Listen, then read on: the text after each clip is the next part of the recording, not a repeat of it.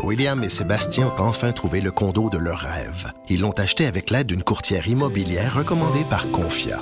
Parmi les courtiers qui leur ont été proposés, William et Sébastien ont choisi de faire affaire avec Hélène. Elle connaissait bien le quartier et d'emblée, elle a compris leurs besoins. Ça a tout de suite cliqué. Mais quand même pas autant qu'entre William et Sébastien. Confia, on se dédie à l'espace le plus important de votre vie. Confia fait partie d'Espace Proprio, une initiative de Desjardins. Cube Radio. Cube Radio. Cube Radio. Acteur majeur de la scène politique au Québec. Il analyse la politique et sépare les faits des rumeurs. Trudeau le midi.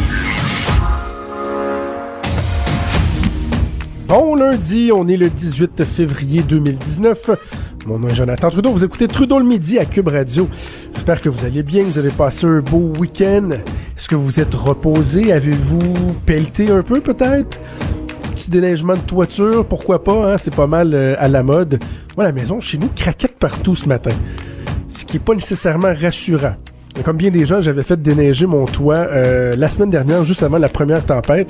Et finalement, nous, dans la région de Québec, c'est 65 cm qui nous sera tombé, qui nous a, euh, qui nous a tombé sur la tête en quoi En trois jours. Alors, c'est un peu le bordel.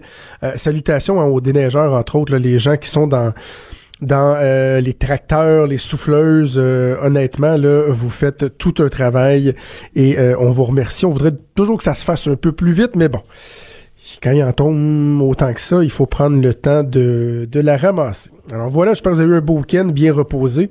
Moi, ma voix est un petit peu mieux. J'ai une chance que je faisais pas de la radio samedi, ben j'aurais pas été capable de vous parler. Je toussais tous les quatre mots. Mais là, je pense que je suis en train de virer le coin. Alors, euh, ça devrait être un peu plus agréable à écouter, espérons-le, au cours des prochains jours. Je veux commencer euh, l'émission en vous parlant du, du genre humain qui parfois me décourage solidement. Et euh, peut-être qu'en fin de semaine, vous étiez euh, décroché des médias sociaux ou quoi que ce soit, vous avez peut-être manqué ça. Mais il y a eu une espèce de controverse entourant l'utilisation des alertes Amber. Et je, je suis déflaboxé de voir à quel point il y a des gens qui pensent uniquement à leur petit nombril. Je vous ramène à la fin donc de la semaine dernière. Il y a une alerte Amber qui a été euh, déclenchée dans la région de Toronto. Une jeune fille de 11 ans, Ria. Son père devait venir, euh, ses parents étaient séparés, son père devait venir euh, la reconduire jeudi après-midi. à l'heure prévue, le père n'était pas là, donc rapidement, j'imagine qu'il avait des, des, des, raisons de, de, de craindre pour la sécurité de sa fille. Euh, la mère s'est euh, inquiétée et euh, a appelé la police. Et là, un peu plus tard en soirée, je pense c'est vers 22h30, il y a une alerte Amber qui s'est déclenchée en Ontario, faisant en sorte que il y a des gens, imaginez-vous donc, il y a des gens qui étaient partis faire dodo, faire du dodo. Et là, leur téléphone a sonné parce que c'est le principe, c'est qu'on pousse des alertes pour s'assurer de mobiliser les gens et euh, faire en sorte qu'on puisse retrouver des jeunes enfants qui sont disparus lorsqu'on soupçonne euh, des enlèvements. Et là, il y a des gens qui ont, qui ont pas aimé ça. ça. les a dérangés dans leur, euh, dans leur petit confort, dans leur petit confort douillet et se sont mis à dénoncer, entre autres sur les médias sociaux, mais pas juste sur les médias sociaux, je vais revenir, mais appeler la police il a fallu que le 911 fasse une intervention pour demander aux gens d'arrêter d'appeler, d'arrêter de les déranger parce que pendant qu'il y a des zozos qui appelaient le 911 pour dire Hey, là, je suis deux fois me réveiller, il me fatigué, j'en ai rien à foutre la petite fille qui est disparue. Mais pendant ce temps-là, il bloquait les lignes pour des gens qui pouvaient appeler et donner de la véritable information, de l'information pertinente pour la police. Je peux pas croire qu'en 2019, on en soit rendu à dire aux gens à rappeler encore aux gens que lorsque vous contactez le 911, il faut que ce soit pour de véritables urgences. Vous bloquez les lignes, vous monopolisez l'attention des, répartiteurs, mais il y a des gens qui, même si on enseigne ça à nos jeunes enfants, il y a des gens qui, eux, non, ça, c'est, s'applique pas à eux. ont quand même fait le choix d'appeler la police pour euh, se plaindre du fait que leur petit sommeil douillet avait été perturbé. Ce qui est le plus navrant, le, pire là-dedans, c'est que la jeune Ria a été retrouvée morte. elle a été assassinée, semble-t-il, en tout cas selon toute vraisemblance, par son père. Et pire encore, son père qui aura été euh, intercepté quelques heures plus tard, il a été intercepté comment? Comment on a réussi à le, pogner? Ben parce qu'il y a des gens qui avaient entendu ou qui avaient reçu l'alerte Amber sur leur téléphone et qui, euh, qui ont fait ni une ni deux, qui ont appelé la police. Et grâce à ces gens-là, le père a été euh, arrêté, fera face à des accusations. C'est tellement décourageant de voir qu'il y a des gens qui vont, à la base, penser ça, mais qui en plus vont ressentir le besoin, soit, comme je viens de le dire, d'appeler la police, ou encore de partager leurs états d'âme sur les médias sociaux. Et je pense, entre autres, je, je- je- vais donner un, exemple, puis c'est pas de l'acharnement, ça a été véhiculé beaucoup. Euh, journaliste du Devoir sur la colline parlementaire euh, à Ottawa, Hélène Buzetti, qui, elle, a senti le besoin de l'écrire sur Twitter, de dire C'est-tu vraiment nécessaire de me réveiller trois fois euh, pendant que je dors pour me dire qu'il y a une petite fille qui est disparue?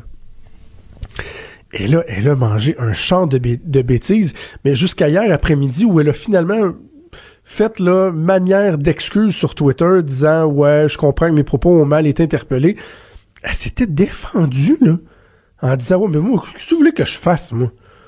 J'aurais changé quoi? Et il y a ce cas-là, je, je- je le nomme parce que probablement elle a fait l'objet de, de- de- de plusieurs invectives parce que euh, c'est une personnalité qui est publique, c'est une journaliste, il y a beaucoup de gens qui la suivent, mais au-delà de elle, il y a plein, plein d'autres mondes qui ont senti le besoin d'aller sur Twitter déverser leur fiel et dire que dans le fond, eux s'en foutaient un peu.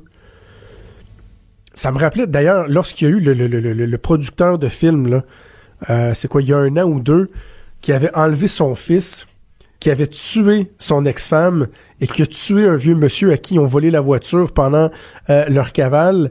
Euh, Il y avait euh, quelqu'un qui avait fait un tweet disant, là, avant qu'on retrouve la femme morte et, et- le monsieur par la suite et tout, il y a quelqu'un qui avait dit, bon, encore euh, une alerte Amber pour des chicanes euh, conjugales. Il y avait un animateur de radio qui avait partagé ça. Pas besoin de vous dire qu'il s'était fait ramasser solide. Il avait fini par s'excuser. Mais ce que je veux dire, c'est comment se fait-il qu'on en soit rendu à euh, ressentir là, un point, c'est- fort, là. C'est en dedans de nous, c'est intrinsèque. On doit partager notre réflexion ou nos frustrations sur les médias sociaux. Et vous savez quoi? Je dis ça, mais je, je, je, je- suis pas parfait, là. Loin de là. Et je, vais me poser même la, la même question. Vendredi matin, je vous en ai pas parlé. On avait un show qui, qui allait très vite, mais euh, jeudi soir, c'était la Saint-Valentin. Puis, ça a pas bien été. On avait euh, euh, retenu les services d'un traiteur et euh, finalement, ce qui avait été livré dans la journée et reçu par la gardienne de mes enfants, lorsqu'on l'a ouvert à 18h30 le soir, lorsqu'on s'apprêtait finalement à manger, c'était pas pas tout le bon menu. C'est un menu dans lequel il y a des éléments où j'étais allergique, ma blonde était allergique. Finalement, tout, ça a scrappé le souper de Saint-Valentin. Et à un moment donné, je, je, je sais pas pourquoi, j'ai senti un besoin de faire un petit message Facebook puis un petit tweet.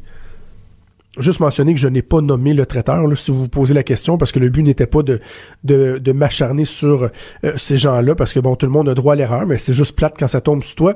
Mais j'ai ressenti le besoin d'aller sur Twitter, d'aller sur Facebook pour le partager. Ce qui était une mauvaise chose parce que finalement, le lendemain matin, je me suis fait écœurer par tous mes collègues ici euh, à l'Assemblée nationale qui me disaient que j'avais juste euh, à cuisiner. Mais vous comprenez la, réflexion que je me fais, pourquoi on ressent ce besoin-là? Et comment se fait-il que, parce que moi, c'est quand même anodin, là, je me suis fait niaiser parce que mon souper avait été gâché, mais euh, comment se fait-il que certaines personnes n'utilisent pas un filtre? Pas un filtre là, que vous installez sur votre ordinateur ou sur votre téléphone, non, juste dans votre tête. Un filtre de dire Attends, là, j'ai envie d'écrire que ça me fait chier de m'être réveillé à cause d'une alerte Amber, là. Euh, c'est une bonne idée? Est-ce que vraiment c'est une bonne idée? Je devrais-tu peser sur scène? Non, les gens, ils, non, ils, sentent le besoin de partager à la terre entière euh, le fait qu'ils ont été brimés. Bref, euh, il y a deux choses, je dirais. Hein. Euh, honte à vous qui, euh, franchement, vous êtes senti brimé dans votre liberté, dans votre plaisir, dans vos loisirs, parce que, ben quoi, hein, la police tentait de retrouver une jeune fille de 11 ans qui finalement euh, a été tuée. Euh, donc, honte à vous de penser ça. Mais double honte de le publier, d'avoir envie de le crier à la terre entière. Vous faites euh, franchement pitié. Avant d'aller à la pause, je vais vous parler d'un autre truc qui, euh, qui est un peu décourageant. hein. C'est euh, l'opposition au maternel 4 ans. On en a parlé un peu à la fin de la semaine dernière. Je ne sais pas qu'est-ce qui se passe avec les partis d'opposition, mais là, hier, il y a eu un grand rassemblement avec le Parti québécois, Québec solidaire, le Parti libéral, les syndicats qui représentent les, les, les travailleuses en CPE, où vraiment, là, on est venu dénoncer à quel point c'est épouvantable le projet de maternelle 4 ans du gouvernement Legault. Et j'en parlais, je faisais des blagues tantôt avec Mario Dumont, LCN. Quelqu'un qui, lit juste les citations sans savoir le fond du dossier, de quoi on parle, pourrait se demander, mais à quoi s'attaque le gouvernement? Est-ce qu'on est en train de mettre la hache euh, dans les cégeps? Est-ce que, je sais pas, on est en train de privatiser le système de santé au complet? Parce que ça doit être quelque chose de vraiment géant, là, pour qu'il y ait une levée de bouclier comme ça, que euh, de partout, là, on, on, on s'insurge, ça doit être grave. Mais non, le gouvernement veut euh, concrétiser un engagement qu'il a pris en campagne électorale, un engagement fort, euh, clairement euh, énoncé, rappelé, expliqué, veut mieux encadrer les jeunes. Le gouvernement veut mieux dépister des jeunes qui auraient des difficultés, les suivre dès le plus jeune âge et faire en sorte que, entre autres, si c'est par choix ou par nécessité que des parents veulent que leurs enfants puissent fréquenter la maternelle à 4 ans, que ça puisse être fait. Il me semble que c'est pas euh, c'est pas la fin du monde là. et vraiment d'en- d'entendre donc les partis d'opposition qui vont au front en disant mais personne en veut de ça Euh, il y, a, a pas de mandat dans la... non je m'excuse mais ils ont été élus pour ça et avant de parler euh, au nom de la population avant de faire de la petite politique et de juste tenter de mettre le gouvernement sur la défensive prenez donc le pouls un peu dans la population sortez de chez vous allez voir les gens. Premièrement, ils vont peut-être, dans certains cas, vous expliquer pourquoi vous avez mangé une maudite volée aux dernières élections. Ça ferait peut-être du bien de comprendre la déconnexion, d'essayer de reconnecter. Mais en même temps, vous allez peut-être apprendre ou comprendre que oui, c'est bien, c'est pertinent de poser des questions. Parce qu'il y a des questions qui se posent par rapport au projet du, gouver- du gouvernement pour euh, les maternelles 4 ans. Mais de là à faire une opposition systématique aussi virulente, franchement, vous faites un peu pitié. Réveillez-vous donc, hein? Jusqu'à 13. Trudeau, le midi.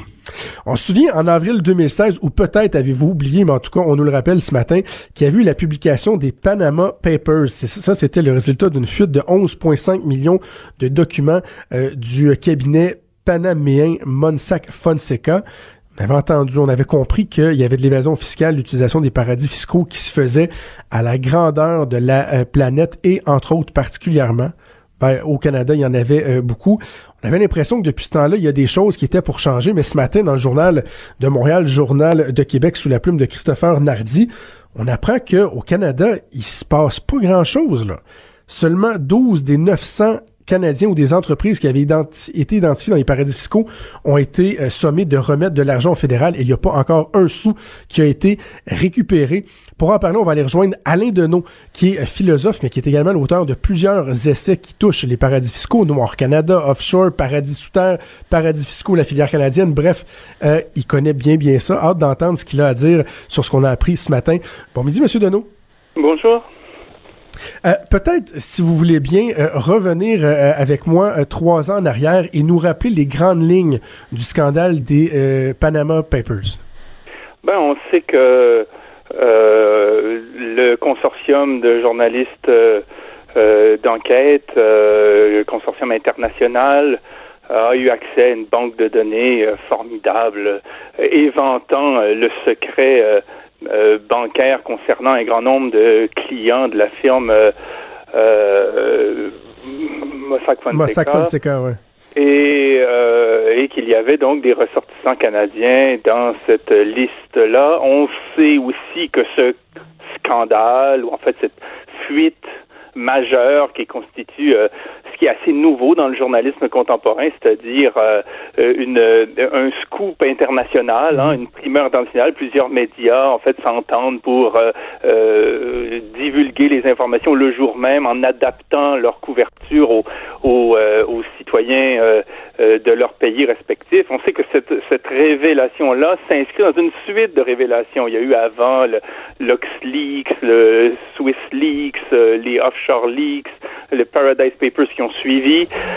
Et à chaque fois, on est face à un gouvernement canadien qui, euh, je le dis sans détour et comme on est à même de le penser, euh, entretient un discours de la duplicité. C'est-à-dire qu'on fait comme si on luttait contre les paradis fiscaux alors que le Canada est euh, de toute évidence un ami des paradis fiscaux.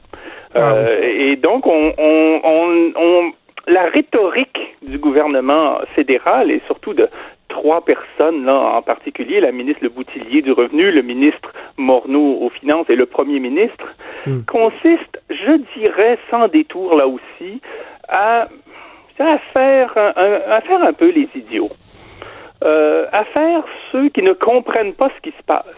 Et je vais l'expliquer en des termes très simples. Le problème de l'évitement fiscal, et de l'évasion fiscale. Et c'est peut-être pour ça d'ailleurs qu'on n'est pas allé chercher encore un dollar là dans, cet enjeu-là. Le problème de l'évitement fiscal, c'est qu'il a été légalisé. Il a été légalisé. Le gouvernement fédéral depuis 1980 à peu près là, euh, par toutes sortes de mesures, des ententes fiscales, des, ententes sur euh, euh, la lutte à la double imposition, enfin je passe assez technique, rend possible légalement au bénéfice de grandes entreprises et de détenteurs de fortune des transferts comptables massifs dans des pays où économiquement il ne se passe rien. On ouvre un compte à la Barbade, on ouvre une filiale aux Bermudes, on crée une structure au Luxembourg strictement pour faire transiter des fonds afin qu'ils ne soient pas imposés. Et le gouvernement fédéral rend ça légal. Bon, c'est, il est là le problème. Et j'ai envie de hurler parce que ça fait des années qu'on le répète et on est face à des gens qui font les sourds. Pourquoi? Parce que tout ce qu'ils nous disent, eux, d'une manière un peu monologique, là, c'est un vieux disque qui commence à grincer. Tout ce qu'on nous dit depuis des années, c'est qu'on a embauché plus hein, d'experts au sein de l'Agence du revenu du Canada. On a engagé plus hein, de vérificateurs. Ben oui, la, ministre Boutier là, a répondu, d'ailleurs par écrit aux journalistes, pas capable de, de, prendre le téléphone et de lui parler, mais elle a répondu que c'était historique les investissements que le gouvernement avait fait. On parle d'un milliard au cours des trois dernières années pour la lutte à l'évasion fiscale. Ils disent avoir embauché plus de 1300 vérificateurs. C'est bien beau, mais les résultats, ils sont où? Ben, déjà, on est en deçà des coupures au sein de l'agence qui ont été effectuées par le gouvernement précédent de Harper. Donc, on est à peine dans un rééquilibrage. Donc, il n'y a pas de quoi euh, pavaner quand on prétend vouloir replâtrer, hein, euh, euh, en quelque sorte, reconstruire hein, sur les ruines de l'autorité politique précédente. Mais l'enjeu, il n'est pas dans le fait d'embaucher des vérificateurs, puisque la loi rend légal ce qui pose problème. C'est exactement comme si demain matin, on abolissait les limites de vitesse sur les autoroutes, mais qu'on disait aux gens, rassurez-vous, il y aura plus de patrouilleurs. Oui, mais les patrouilleurs n'ont plus autorité pour faire valoir une interdiction, puisqu'on a rendu légal la chose, on a fait sauter les contraintes. Et c'est exactement ce qui se passe dès lors aujourd'hui que vous gérez un grand groupe Hein, dans un domaine industriel ou commercial. Vous avez des clients à l'étranger, vous avez des comptes ici, ailleurs. Il est très facile de faire transiter des fonds à la Barbade pour prétendre avoir eu une activité là, avoir payé des impôts à hauteur de 0,25 ou 1% et de rapatrier les fonds ensuite au Canada en disant euh, ben, j'ai déjà payé des impôts à la Barbade, 1%, c'est épouvantable, vous n'allez pas m'imposer une deuxième fois sur le même capital. Et c'est des trucs comme ça, des échappatoires qui ont été pensés, conçus, élaborés par les différents gouvernements fédéraux depuis plusieurs décennies qui entraîne le problème. C'est pour ça que vous avez aujourd'hui, parmi les destinations où investissent, en guillemets, le plus les entreprises canadiennes, euh, euh, euh, parmi les, les dix premiers pays, par exemple, davantage de paradis fiscaux que d'États traditionnels. Vous, allez, vous avez le Luxembourg, évidemment la Barbade, les Bahamas, les Bermudes, Hong Kong, et ainsi de suite. Qu'est-ce que vont faire les grandes entreprises là-bas? C'est pas investir dans, je ne sais trop, un savoir Non, c'est pas du développement économique, là. Non, exactement. C'est strictement comptable. Et donc, le gouvernement fait tout le temps semblant de ne pas comprendre que l'enjeu est législatif et politique, il n'est pas technique. Il n'est pas non plus criminologique. C'est pas un l'affaire, c'est pas d'aller pincer deux trois fraudeurs. Il y en a toujours. Hein. Je dis pas que la fraude est un problème euh, à négliger, mais outre le problème de la fraude, l'enjeu principal, c'est celui de la légalisation d'une escroquerie. Et c'est absolument fondamental, parce qu'après, pourquoi il n'y a plus de livres dans les bibliothèques scolaires? Pourquoi est-ce qu'il y a de la moisissure dans les écoles? Pourquoi est-ce que les, les, personnes âgées mangent euh, euh, de la nourriture qu'on voudrait pas pour son pire ennemi? Pourquoi est-ce que l'État n'est pas capable d'entretenir le système routier? Ben, c'est parce qu'il n'a plus d'argent. Il n'a plus d'argent. Pourquoi? Parce qu'il va pas le chercher là où il est. on a des entreprises comme Google, Amazon, Monsanto, et d'autres, des grands groupes, hein, j'ai pas besoin de faire une liste euh, à l'infini, mais à peu près tous et, euh, ont des, euh, des, des, structures offshore à leur disposition et peuvent éviter une grande partie de leurs obligations fiscales. Et c'est un problème de société, c'est un problème politique. Mais on fait comme s'il était technique, ce problème. Mais le pire, M. Deneau, c'est que justement, lorsqu'on constate qu'il manque de fonds, qu'il manque d'argent, euh, au lieu d'aller vers le, le, la solution qui serait la plus évidente, donc de resserrer les réglementations et tout, on fait quoi? On se tourne vers le contribuable, on en demande toujours davantage au contribuable qui, lui, doit respecter les lois, qui, lui, va se faire taper sur les doigts si euh, il paye pas en temps à Revenu Canada ou s'il fait euh, quelques quelques gestes euh, répréhensibles qui soient, alors que les grands de ce monde, eux, peuvent agir en, toute impunité. En effet, le climat, vous avez tout à fait raison, il, il se s'établit entre, d'une part, les grandes entreprises, les grands détenteurs de fortune, et d'autre part, la classe moyenne, les prolétaires, disons-le comme ça, les, euh, et les PME, qui sont souvent captives. Bon. Euh, et le problème, c'est qu'on sème, euh, on, on, développe un discours trompeur des gens, parce qu'on amène les gens à dire on paie trop d'impôts, c'est donc que l'État fait pas son travail, puis c'est peut-être même qu'on n'en a pas besoin. Alors que le problème, si on paie trop d'impôts par rapport à, au, prorata de son, euh, son poids dans l'économie générale, c'est parce qu'on compense pour les grands groupes qui ne paient pas leur juste part. Hein, c'est pas parce que l'État fait nécessairement mal de son travail. Cela dit, on peut le critiquer après coup, j'ai rien contre. Mais c'est pas mm. nécessairement que il est vorace, euh, il est opulent et on vit au-dessus de nos moyens. C'est pas ça la question. Euh, faut voir qu'on est face à une série de conséquences liées au transfert d'actifs dans les paradis fiscaux par les grands groupes. Hein. Non seulement il y a de l'argent qui rentre pas dans les coffres de l'État, ça fait que l'État, il, manque toujours d'argent pour financer euh, euh, les institutions de nature en santé publique, de nature scolaire, ainsi de suite. Non, c'est que le, en plus, l'État se met à imiter les paradis fiscaux. Il impose moins le capital qui reste et ensuite il s'endette parce qu'il n'y a plus d'argent qui rentre. Alors pour que pour pouvoir boucler le budget, on emprunte aux institutions qu'on n'impose plus. Alors là, il y a le service de la dette qui embraye. Et on est pris dans une spirale infernale. Si on pouvait être responsable sur ces questions-là et franc, faire preuve d'honnêteté, on essaierait de régler les problèmes à la source. On modifierait un certain nombre de, de, de lois un certain nombre de règlements, on reverrait un certain nombre d'ententes internationales et les entreprises feraient ce qu'elles faisaient avant les années 80, elles paieraient leur juste part, elles resteraient ici, elles font de l'argent ici, les clients sont ici, leur activité est ici, les richesses naturelles sont ici, elles resteraient ici, mais elles paieraient leur juste part, elles feraient peut-être un peu moins de profit, mais les fonds qu'elles verseraient sous un, sur, sur un mode fiscal bénéficieraient à l'ensemble de la collectivité. Dites-moi, M. Deneau, lorsque vous parlez de la, de la mollesse, euh, des largesses de notre réglementation, euh, on se compare à qui? On se compare à quoi en termes de... si, mettons qu'on essaie de trouver des, pays qui sont aussi, aussi lousses que le Canada en la matière, euh, en avez-vous en tête? Ben, dans les pays, dans les pays de l'OCDE, de sa catégorie, le Canada, là, avant, avant l'arrivée de Donald Trump, c'était spectaculaire. Le Canada était un des pays qui imposait le moins le capital. Bon. Euh, et c'est un pays, le Canada, qui pour des raisons historiques, mais là j'ai j'ai réservé 350 euh, pages de plaisir à ceux qui veulent fouiller ça dans, dans mon livre sur la filière canadienne. Là, le Canada, historiquement, a des liens avec les paradis fiscaux de la Caraïbe. Nous avons nous, créé les Bahamas, nous avons créé la Jamaïque, nous avons créé les Caïmans, Trinité et Tobago, euh, les îles turques et caïques en tant que paradis fiscal. Ce sont des banquiers canadiens qui étaient sur place. C'est un, ex-ministre des Finances du Canada qui était sur place, notamment aux îles Caïmans et aux Bahamas. Donc on a, on a là une histoire qui se perpétue aujourd'hui dans des structures officielles. Le Canada partage son siège à la Banque mondiale et au Fonds monétaire international avec 12 paradis fiscaux. Il fait du lobbying pour eux, il parle en leur nom. Euh, j'ai cité des documents très explicites là-dessus. Donc, on, a euh, ce discours de duplicité dont je parlais tout à l'heure. C'est-à-dire que d'une part, on fait comme si on était contre les paradis fiscaux, alors que d'autre part, on les rend fonctionnels, on les rend accessibles aux détenteurs de capitaux d'ici, et, euh, euh, on les, on les élabore même historiquement, et même toujours aujourd'hui, on établit des liens diplomatiques favorables avec eux. Je me souviens, euh, Monsieur Deneau, en 2017, la ministre Le avait euh, fait une déclaration qui m'avait jeté en bas de ma chaise, parce que je veux, qu'on parle de la, volonté réelle euh, du gouvernement de changer les choses. Il y avait un sonneur d'alerte, probablement que l'histoire va vous dire quelque chose, un sonneur d'alerte qui, entre autres, permis aux États-Unis de euh, récupérer, que, au fisc de récupérer, je pense que c'était des centaines de millions, voire des milliards de dollars et il avait euh, offert sa collaboration au gouvernement canadien parce qu'il y avait une information aussi qui pouvait aider le gouvernement canadien.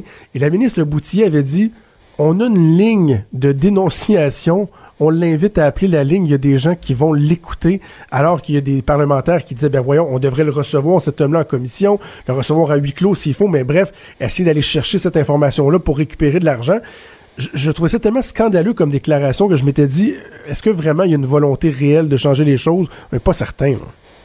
Euh, je pense qu'on doit cette, euh, cette recherche à votre euh, collègue François Cloutier. C'est une recherche qui a été faite effectivement chez vous.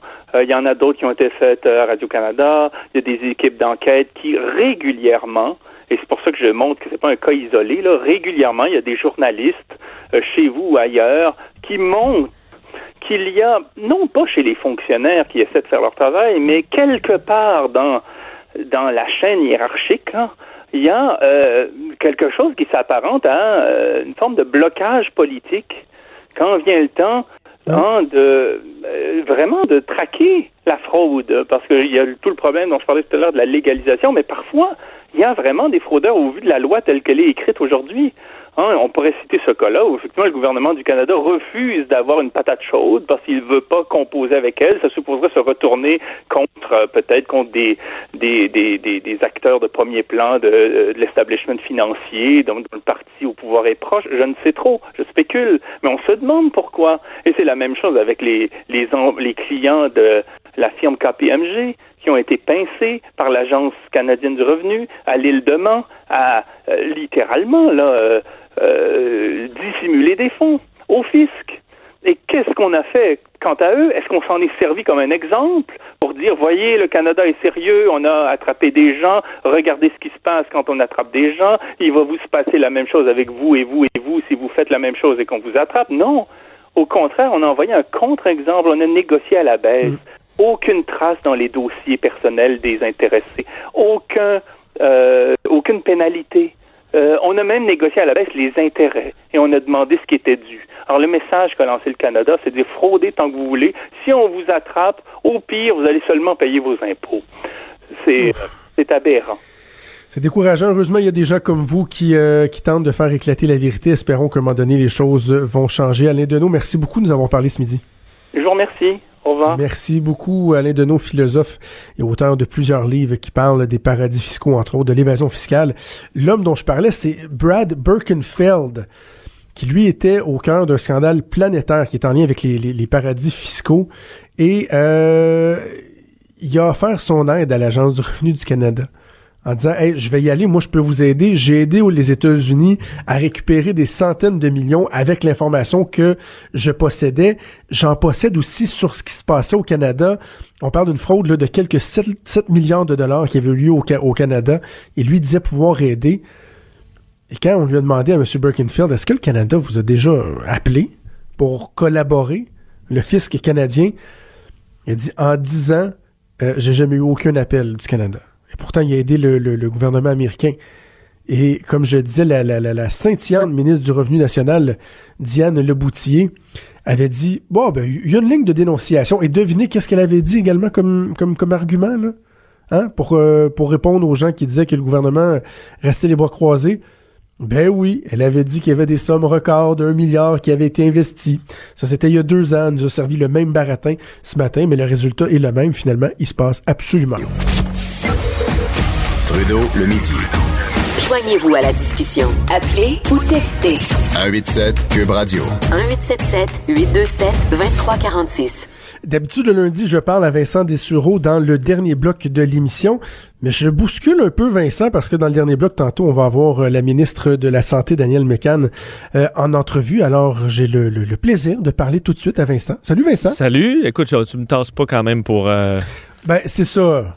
pour n'importe qui. C'est la euh, ministre de la Santé. C'est que je la trouve quand même bonne d'ailleurs sur le sujet des, euh, des infirmières euh, praticiennes Oui. spécialisées. Là, alors, euh, ça devrait bien aller. Oui, oui, oui, oui, oui. euh, bien hâte de lui parler. Un ministre qui semble être euh, euh, bien euh, déterminé à faire changer les choses. Hey, Parle-moi de Facebook. Facebook, il me semble que de semaine en semaine, de mois en mois, il y a des mauvaises nouvelles, des scandales et tout. Et là, tu me parles d'un rapport dévastateur pour eux, encore une fois. Oui, j'en avais glissé un mot euh, euh, hier à Bonjour parce que The Guardian hier avait sorti une information comme quoi on attendait un rapport dévastateur contre Facebook à minuit hier soir heure de, euh, de l'Angleterre et euh, c'est arrivé, c'est tombé. Le rapport du, il faut dire c'est un rapport britannique du comité médiatique parlementaire. En fait, le comité qui s'occupe de la culture des médias, du sport et du numérique, euh, qui a été chargé dans les 18 derniers mois d'analyser les réseaux sociaux et leur influence, à la fois la partie là, fausses nouvelles, euh, les failles de sécurité qu'on a vues comme Cambridge Analytica et aussi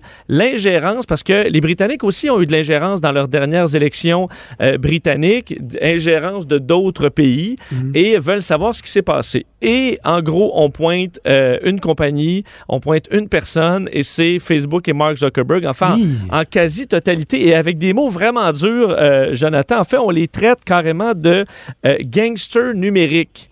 Euh, et ça, c'est un, un rapport euh, très officiel qui a pas de qui peut pas émettre de contraintes. C'est un rapport qui va suggérer euh, des changements à l'administration. Ensuite, ce sera à Mme May et au, gouvernement à, changer les choses. Mais ce qu'on explique, entre autres, dit que Facebook, ben, en gros, ne respecte rien. Euh, bon, est conscientisé à la valeur de nos informations euh, seulement lorsque des grands scandales éclatent en plein jour. Sinon, c'est toujours profit, profit, profit avant la sécurité. Il demande donc de nouvelles règles, de nouvelles lois pour encadrer les réseaux sociaux. Ils disent, entre autres, nous avons besoin de, nouvelles règles dures et de sanctions pour contrer les pires excès de la surveillance capitaliste et euh, ceux qui utilisent la technologie pour nuire à la démocratie. Alors, c'est une longue, là, dans tout le rapport, là, c'est des, euh, des roches carrément lancées à Facebook, qui d'ailleurs a répondu rapidement. Il faut dire qu'ils sont en mode damage control, je pense, euh, depuis la sortie de tout ça. Ils se sont dit ouverts à une réglementation, même significative, parce qu'ils disent, ben écoutez, on peut pas nécessairement respecter les règles s'il n'y en a pas. Alors, est-ce que ce sera la fin de ce qu'on appelle l'autorégulation? Parce que là, c'est les compagnies qui se gèrent eux autres mêmes, là, Ouais. qui font leur niveau de sécurité que ça leur tente bien de faire. Alors, est-ce que ça, c'est le début de la fin? Alors que du côté des États-Unis, ben, ils font face à des, euh, des pénalités pour tout le dossier Cambridge Analytica qu'on évalue à peu près à 2 milliards de dollars en pénalités qui devraient être payées. C'est en négociation présentement avec les, euh, avec les représentants du gouvernement américain. C'est quoi ton avis sur, euh, sur Facebook? Parce que, tu sais, des fois, on, on prend connaissance de ce genre de rapport-là. Puis moi, je m'imagine pas Zuckerberg et euh, les gens qui dirigent Facebook, tu sais, comme ce qu'on appelle des corporate bums, là. Tu sais, des... Je parlais justement de, de, de paradis fiscaux avec Monsieur Oui. Deneau. Tu sais, il y a des compagnies, là, des grosses compagnies tu imagines, là. tu sais, dire, on va crosser le monde. Des fois, j'ai l'impression que Facebook ont comme, à un moment donné, été dépassés par Mm. la- la- la- la- l'ampleur du phénomène, puis que je me questionne à savoir jusqu'à quel point euh, c'est ils, ils- ils le font de manière euh, voulue, s'ils le font sciemment de, Ben, de, de, je te- de nuire aux, euh, aux gens. Je m'en viens de plus en plus critique, moi, sur Facebook. J'ai l'impression qu'à un moment donné, ils ont pris le. t'as t'as tu peux prendre le chemin d'être un, un- une bonne compagnie corporative qui va prôner les bonnes valeurs. Ils travaillaient là-dessus, d'ailleurs, à brancher l'Afrique au, au réseau Ouais. Internet et tout ça. Puis à un moment donné, tu peux devenir un master evil. là. ils sont un peu en train de virer comme ça pour une bonne raison, entre autres, c'est que ben, Facebook est en bourse. Facebook a des intérêts financiers Ouais. qui sont immenses. Alors, c'est des profits, des profits, des profits. Surtout que l'intérêt pour la plateforme est plus chambranlant. On passe moins de temps qu'on passait sur Facebook, alors que ben, Instagram sauve la mise pour, euh, pour Facebook. Ça appartient à la même personne. Je dis pas que ça va mal, mais pour toujours être en croissance, en croissance, ils ont des outils de ciblage de publicité qui sont extraordinairement puissants. Et ça, ben, écoute, faut, faut que ça marche à plein régime. Et je pense qu'on on tourne les coins très rond. Puis tu sais, on, on est dans Ouais. toujours, on défriche du nouveau terrain. C'est quelque chose de nouveau, les réseaux sociaux, mais on, on le fait avec aucune prudence tant qu'on peut avoir des clients. Alors, je pense qu'il faut vraiment qu'il y ait des règlements qui arrivent dans cette industrie-là. Il faut que ça passe par des lois parce que sinon, euh, on peut pas nécessairement leur faire confiance qu'ils vont bien faire les choses. OK. Reste à voir si à un moment donné, on va vraiment avoir un mouvement, là, un impact négatif, entre autres, sur le- le- les abonnements et tout, parce qu'on a l'impression que ça, ça, ça les ébranle pas tant que ça. Mais là où ça les ébranle, c'est qu'ils ont quand même le contrôle du message parce qu'ils vont dévoiler les statistiques qu'ils veulent bien dévoiler pour que ça ait l'air toujours d'être la. Écoute, Facebook, comme si sky's de limite. Mais il y a un désint... Si vous allez sur Facebook là, puis vous descendez votre fil d'actualité, à part des gens qui croient que la Terre est ronde, puis des gens qui vont écrire des pensées ou puis partager des, des, des nouvelles par rapport, là, il y a de moins en moins de contenu intéressant, je trouve, sur Facebook. Alors, ceux qui restent là et qui publient souvent, c'est pas toujours les plus intéressants, alors ça désintéresse le reste du monde. OK. Euh, Parle-moi de, de, de calage. Euh, Je sais pas si on avait besoin d'en avoir davantage, mais tu euh, dis qu'il y a une autre bonne raison de ne pas faire de concours de calage. Est-ce Oui. que c'est des initiations à l'université? Ben, un peu parce qu'on avait déjà eu des études sur le. Bon, qui dit évidemment, on dit aux adolescents de pas euh, caler de la bière à, à l'infini, c'est jamais bon. Quoique ça fait partie des fois d'un certain rite de passage, euh, qui est comme un passage obligé.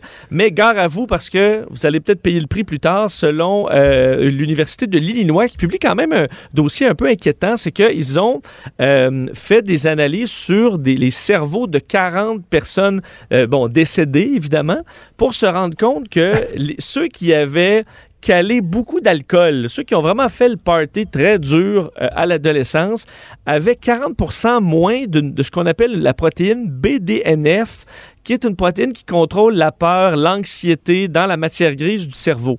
Alors, ce qu'on se rend compte, c'est que ceux qui ont beaucoup, beaucoup calé d'alcool euh, à l'adolescence vont devenir plus anxieux, plus dépressifs et vont peut-être, ben, évidemment, tomber dans des, euh, dans des Ah, problèmes ouais. d'alcool. Mais là, on comprend un peu plus pourquoi. Parce que, tu sais, on voyait ça dans des études, mais sans trop savoir. Et là, c'est peut-être cette protéine qui semble être affectée lorsqu'on cale de l'alcool à l'adolescence. Alors, il faut peut-être euh, peut-être réfléchir à ça. Parce que, d'ailleurs, toi, est-ce que tu te comptes. Si je te demande, je voyais, les, je voyais dans les statistiques de Statistique Canada, les dernières en liste sur euh, les heavy drinkers, ceux qui boivent Oui. beaucoup d'alcool. Je regardais la statistique et, écoute, euh, je te demande, est-ce que une fois dans le mois, tu as bu plus de 5 verres dans une séance?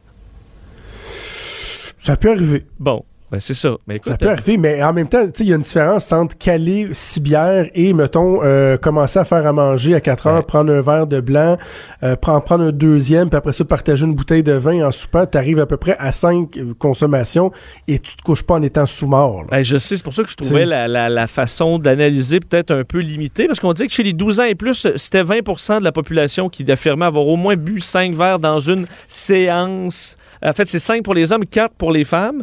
Et la tranche d'âge qui boit, d'âge qui boit le plus, c'est les 18-34, là, donc à presque 30% l'ayant fait dans le mois. Mais bon, est-ce que c'est inqui- une fois dans le mois, prendre 5 verres dans une soirée? Je pense pas que, Je pense pas qu'il y a à s'inquiéter. Si c'était tous les Euh, soirs, peut-être, là, mais... C'est ça, les gens d'éducalcool diraient que c'est bien épouvantable. là.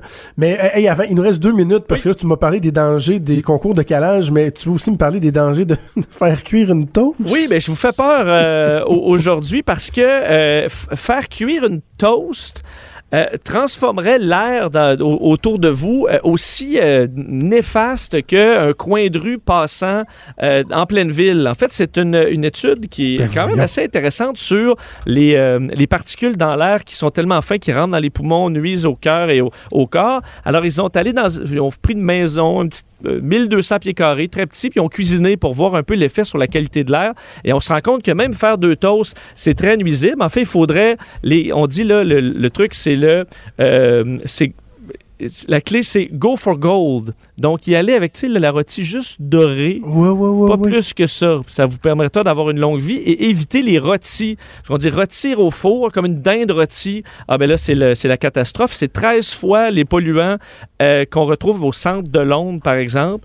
Et vu que ça dure des heures dans certains cas, ben là, c'est particulièrement nuisible parce qu'il y a de la graisse qui, qui brûle et qui euh, va se retrouver sur l'élément, puis là, ça part dans l'air. Alors, on dit ventilez quand vous faites de la cuisine, partez le fan au bout, parce que sinon, c'est, euh, ça peut être particulièrement nuisible, du moins, c'est ce que c'est étudié. C'est ça. Et là, il y, a, l'effet de Maillard, la réaction de Maillard qui, quand quelque chose vient euh, griller, là, par exemple sur le barbecue, c'est ce qui donne le bon goût. Mm. Euh, si on écoutait juste des spécialistes, ben on mangerait pas ça, on calerait jamais d'alcool. Bref, juste du petit poulet blanc mou, là, juste à peine cuit, là, pas grillé.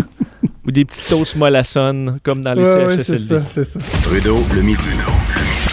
Pour nous rejoindre en studio. Studio à commercial cube.radio. Appelez ou textez. 187 Cube Radio. 1877 827 2346. Dans euh, la presse et le devoir ce matin, deux articles fort intéressants qui nous euh, entretiennent de la volonté du euh, gouvernement de François Legault, la ministre de la Santé Danielle McCann, de donner davantage de pouvoir, davantage de responsabilités aux IPS, les infirmières praticiennes spécialisées ou que certains euh, appellent les super infirmières. On a l'impression que ça fait un bout qu'on entend parler de ça. Est-ce que enfin, enfin, on pourrait donner un coup de pouce au réseau de la santé en impliquant davantage les infirmières? on va en parler avec la ministre de la Santé qui est en ligne avec nous. Bon midi, Madame McCann. Oui, bonjour, Monsieur Trudeau. Alors, Madame McCann, qu'est-ce que euh, vous proposez? Qu'est-ce qu'il y a de nouveau? Parce que des IPS, il y en a déjà un certain nombre en ce moment euh, au Québec. On a des objectifs même fort ambitieux euh, à long terme. Là, qu'est-ce qu'il y aurait de nouveau dans la, la petite révolution carrément que vous proposez? Ben, ce qu'il y aurait de nouveau, c'est qu'elle pourrait euh, actualiser, donc intervenir euh, complètement dans leur champ de pratique là, au complet euh, pour lesquels pour lequel elles ont été formées. Il y en a à peu près, il y en a un peu plus que 400 là, dans, en première ligne dans les cliniques médicales, en CLSC. Mais actuellement, il y a une limite à ce qu'elles ce qu'elles peuvent, elles peuvent faire. Euh, notamment, elles ne peuvent pas poser de diagnostic.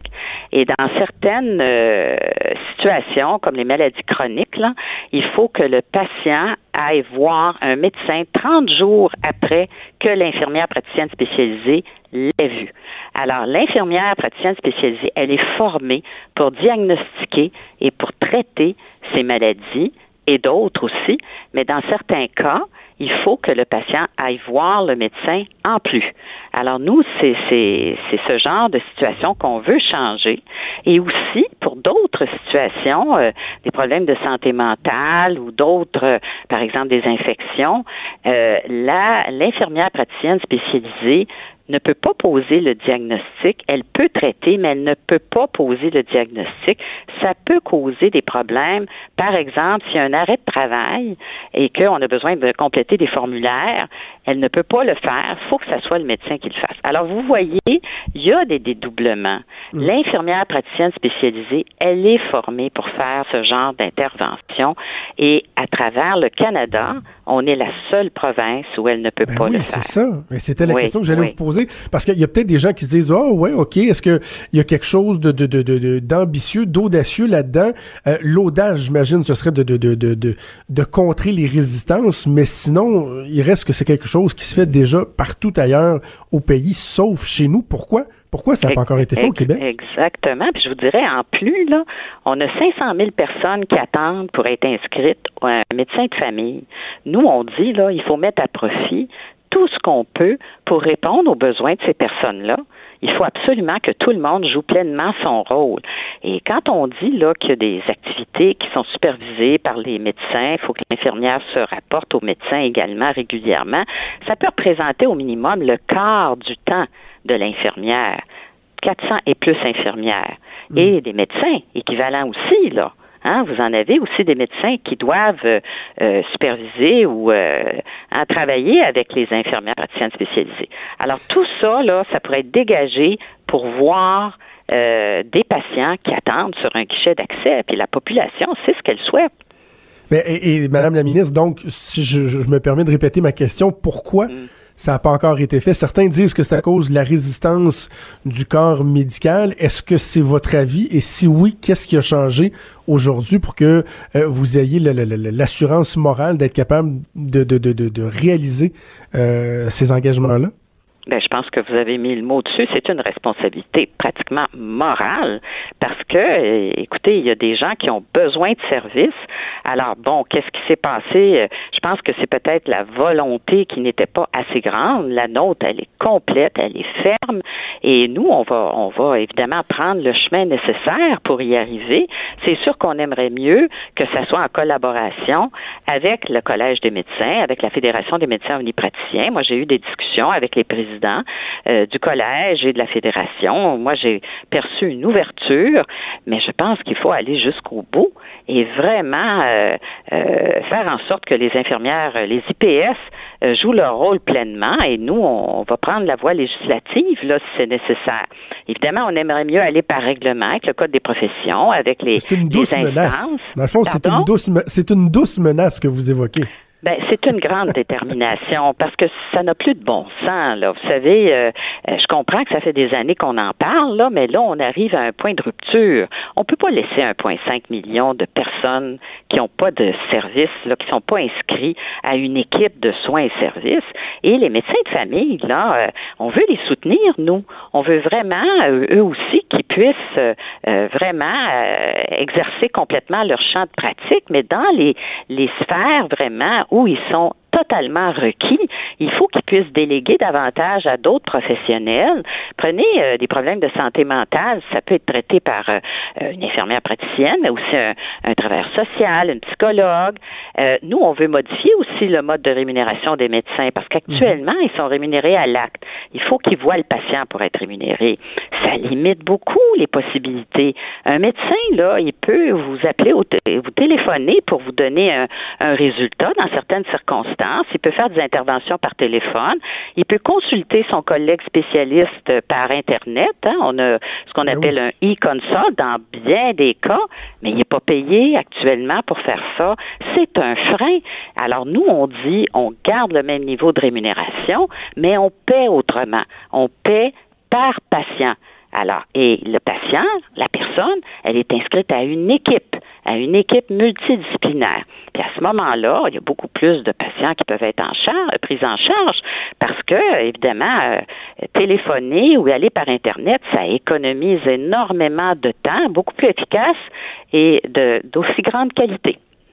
Parlons des ressources euh, maintenant, Madame la ministre. Euh, on sait qu'au niveau des, des, des, infirmières, comme à bien d'autres endroits dans, dans, dans, notre société, euh, on a un manque de ressources. Il y a même quelqu'un dernièrement qui me disait que dans certaines écoles de formation, dans les dernières cohortes, il y avait personne même qui avait appliqué dans les programmes. Donc là, on a un objectif de, de, de, de monter à 2000 IPS en 2024. Est-ce que c'est réaliste? Est-ce qu'on va avoir suffisamment de ressources, suffisamment d'hommes et de femmes qui vont entreprendre ces programmes-là pour euh, éventuellement aboutir euh, auprès des patients? Mais moi, je vous dirais, l'information que j'ai pour euh, les programmes là, qui forment nos IPS sont populaires parce que même si cette année, là, on va en avoir une centaine qui vont graduer, on me dit que la prochaine cohorte, qui est l'année prochaine, c'est autour de 250 qui vont graduer. Nous, on a un objectif d'en avoir 2000 en 2024 et je pense qu'on va l'atteindre. Alors là-dessus, je pense qu'on est en bonne voie là, de réaliser notre objectif. Par rapport aux autres infirmières, évidemment, il y a des, des, des enjeux importants, euh, évidemment, dont on pourrait parler, là, si vous le souhaitez. Euh, c'est sûr que pour nous, c'est un grand défi. On travaille beaucoup avec euh, la Fédération des infirmières et infirmiers du Québec et mhm. Madame Nancy Bédard, travail de collaboration énorme. Et évidemment, on veut vraiment que les infirmières reviennent travailler dans le secteur public. On veut améliorer les conditions de travail, offrir des postes à temps complet. Évidemment, on veut qu'elles les prennent, ces postes-là, à temps complet, parce qu'on veut diminuer pour éventuellement éliminer le temps supplémentaire obligatoire. Alors, c'est un effort très grand qu'on fait actuellement. Dans la petite révolution que vous proposez, euh, Madame la ministre, est-ce que ça va prendre également, parce qu'on bon, on peut parler d'un changement de mentalité du côté des médecins qui doivent euh, accepter de, de, de, de, partager, si on veut, euh, le travail, de faire davantage confiance aux infirmières. Est-ce que ça va également prendre un changement de mentalité du côté des patients? Parce que même dans le réseau, moi j'ai parlé avec des médecins qui me disaient, par exemple, même les femmes médecins, on est en 2019, mais ça arrive qu'il y des patients qui vont vouloir parler à un homme médecin pour avoir une deuxième opinion. Euh, dans le même sens, est-ce qu'il va falloir donc amener ce, ce, changement de mentalité pour que les gens comprennent que si l'infirmière ou l'infirmier vous dit, ben regardez, euh, à la lumière de, de, de ce que vous me présentez, euh, il n'y a, pas a pas matière à aller plus loin, je sais pas, moi, vous avez un truc viral ou quoi que ce soit, que les gens aussi apprennent à faire confiance à la capacité de poser des diagnostics ou non des infirmières, des infirmiers. Moi, moi, je pense qu'on on, est euh, une société là qui évolue dans ce sens-là. Je vois pas de, de, de problème à ce niveau-là, M. Trudeau. Ce que je vois, par exemple, c'est que nous, on a une obligation de bien communiquer avec la population ou trouver le bon service pour le problème de santé qu'ils ont. Et je vous donne un exemple. Euh, on a mis en place des cliniques d'hiver. Hein? Ça, ça a mhm. augmenté l'offre de services cet hiver et ça a ramené plusieurs personnes, on parle de 3000 patients par semaine, euh, qui peut-être serait rendu à l'urgence là en ambulatoire, puis finalement qu'on a réorienté vers les cliniques. Mais moi, je hmm. pense que la personne qui a un problème de santé mineur, là, hein, puis on les connaît, on le sait, hein, des infections, euh, ah euh, des maladies chroniques même, euh, de voir une infirmière praticienne spécialisée formée sept ans d'études là euh, je pense que ça va bien répondre aux besoins. Ça va être dans le cadre d'une équipe multidisciplinaire. Si le problème est plus complexe que ce qui est donné dans la formation de l'infirmière praticienne euh, spécialisée, elle va référer au médecin. Ça, la question de l'équipe interdisciplinaire est fondamentale. Et moi, je pense qu'à la base, les Québécois, ce qu'ils veulent, c'est avoir une réponse à leurs besoins, une réponse à leurs besoins en santé. Et ça n'a pas d'allure que 500 000 personnes attendent actuellement sur un guichet d'accès quand on a une possibilité d'ouvrir davantage l'offre de service, la possibilité pour ces gens-là d'être inscrits dans une équipe et de voir ou un médecin ou une infirmière praticienne spécialisée ou tout autre professionnel. Il nous reste environ 30 secondes, Madame la ministre. C'est quoi la suite des choses? Vous voulez bouger rapidement? Oui, on aimerait pour euh, les infirmières praticiennes spécialisées bouger dans, euh, bouger dans la prochaine année. C'était la ministre de la Santé, Danielle Mécan. Euh, ben, bonne chance, Madame Mécan, puis merci d'avoir prêté à nous parler ce midi. Merci à vous. Merci. Donc, euh, le gouvernement Legault qui semble avoir de bonnes intentions, il me semble que ça, tombe sous le sens. Là. On soit capable de, de, de, permettre aux infirmières spécialisées d'en faire davantage. Et vous savez quoi, ceux qui disent, ouais, il y a des médecins qui vont dire qu'ils vont perdre l'argent. Non, au contraire, ça va leur permettre d'avoir davantage de temps à consacrer pour voir plus de patients. Il semble que tout le monde euh, y trouvera son compte. Cube Radio.